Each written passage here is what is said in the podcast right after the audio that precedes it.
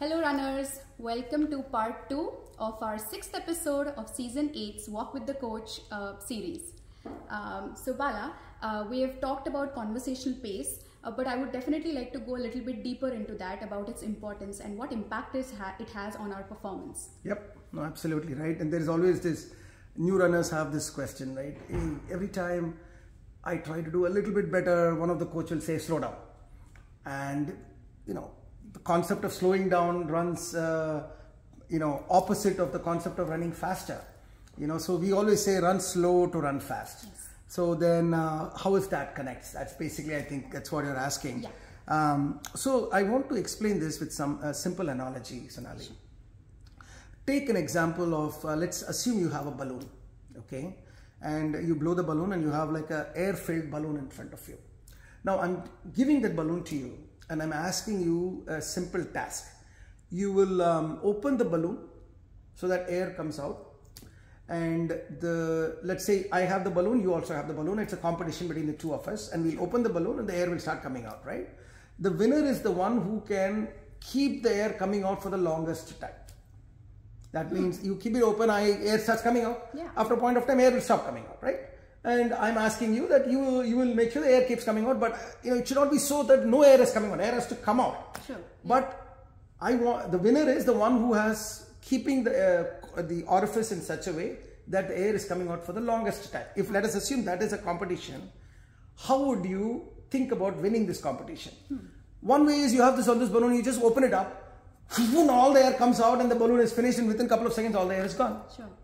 The other option is the other end of the spectrum is you don't even open it, nothing comes out. There is no air and you get disqualified because I told you air has to come out. Yeah. So what is the sort of um, the logic here that you have to find the technique where you open it in such a way that it comes out slowly, steadily, Yeah. and like that air is coming and you're controlling the release of that air to such an extent that you are able to extend the time you, you are able to release the air right, Right. that's how you would have you would Wow. try to win this game.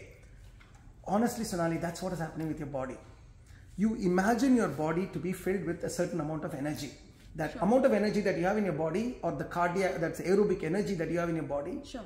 is the amount of air that is there in the balloon equivalent of that. Yeah. now your job is to release that energy mm-hmm. in a slow and steady manner so that that energy is available for the entire run what's the point in just rushing like crazy? Like it's equivalent to opening up the orifice and all the air goes out in the first one mile and then after that you are toast. You, you don't want that. At the same time what's the point in not releasing at all and you're just walking? Yeah. that also it's like you're disqualified in the Correct. program so to speak. Yeah. so you need to learn the ability to release the uh, the energy in a controlled manner so that you can keep releasing the energy for the longest amount of time or the longest distance. So if you connect this to the half marathon or a marathon journey, Yeah. the goal is for you to fill the balloon first. If you want to have the energy till the last part of the race, you first need to have a much larger balloon Yeah. right then only you can uh, keep the air flowing for the longer longest duration Sure. so your first part of your training is about blowing the balloon up as much as you can Yeah. that means you are essentially allowing the body to develop keep developing aerobic strength so that it has a huge balloon. Yeah. while you're doing that you're also learning the art of releasing the balloon so that you are slowly releasing the energy. So at one point of uh, on one end you are increasing the balloon size. On the other end you are in, you are improving the ability to release the air in a controlled manner. These two comes together is when you win a half marathon or you're able to run with a smile for a half marathon or full marathon. Now let's talk about the point number one. How do you increase the balloon size you increase the balloon size when you train your body in an oxygen rich environment Right. right? If you train your body in a state of shock, that means you run too fast and you're you're panting. Yeah. At the time, your body is not getting trained. Your balloon size is not increasing. Yeah. Your body gets into a state of shock, and body says, "Oh my God, something is happening with me. So let me not train anything. Let me protect myself." But when you train in a very nice aerobic system, you start increasing the balloon strength. Yeah. Right? And then when your coach says slow down, slow down, slow down, he or she is training you to adjust the release of the balloon. So when these two comes together, magic starts happening. That's why we ask you to do CP and that's why we ask you to slow down so that you learn the art of releasing the energy.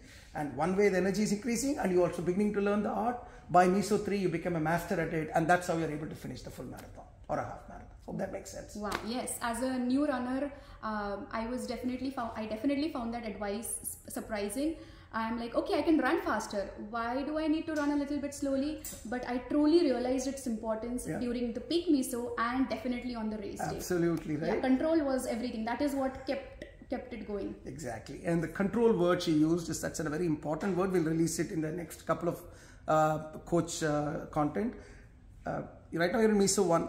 The job of MESO 1, I'm talking especially the new runner Sonali. Yeah. The job of MESO 1 was to gain the habit of 21 days. Check mark. Done. Yeah. MESO 2, the mission of MESO 2 for you is to nail the concept of CP. That's all you're going to do. No speed, nothing. You should, by end of MESO 2, you should be able to just keep running and having a phone call by end of the uh, end of the. If you do that, then we go on to third MESO, which is about control, and then you're ready for prime time. Yeah, that balloon analogy was very helpful. Thank you, Sonali. Yeah. Thanks a lot. Thanks a lot, Bala. Thank you. All right. Uh, see you in the next message, runners. Bye. Awesome. Take care, guys.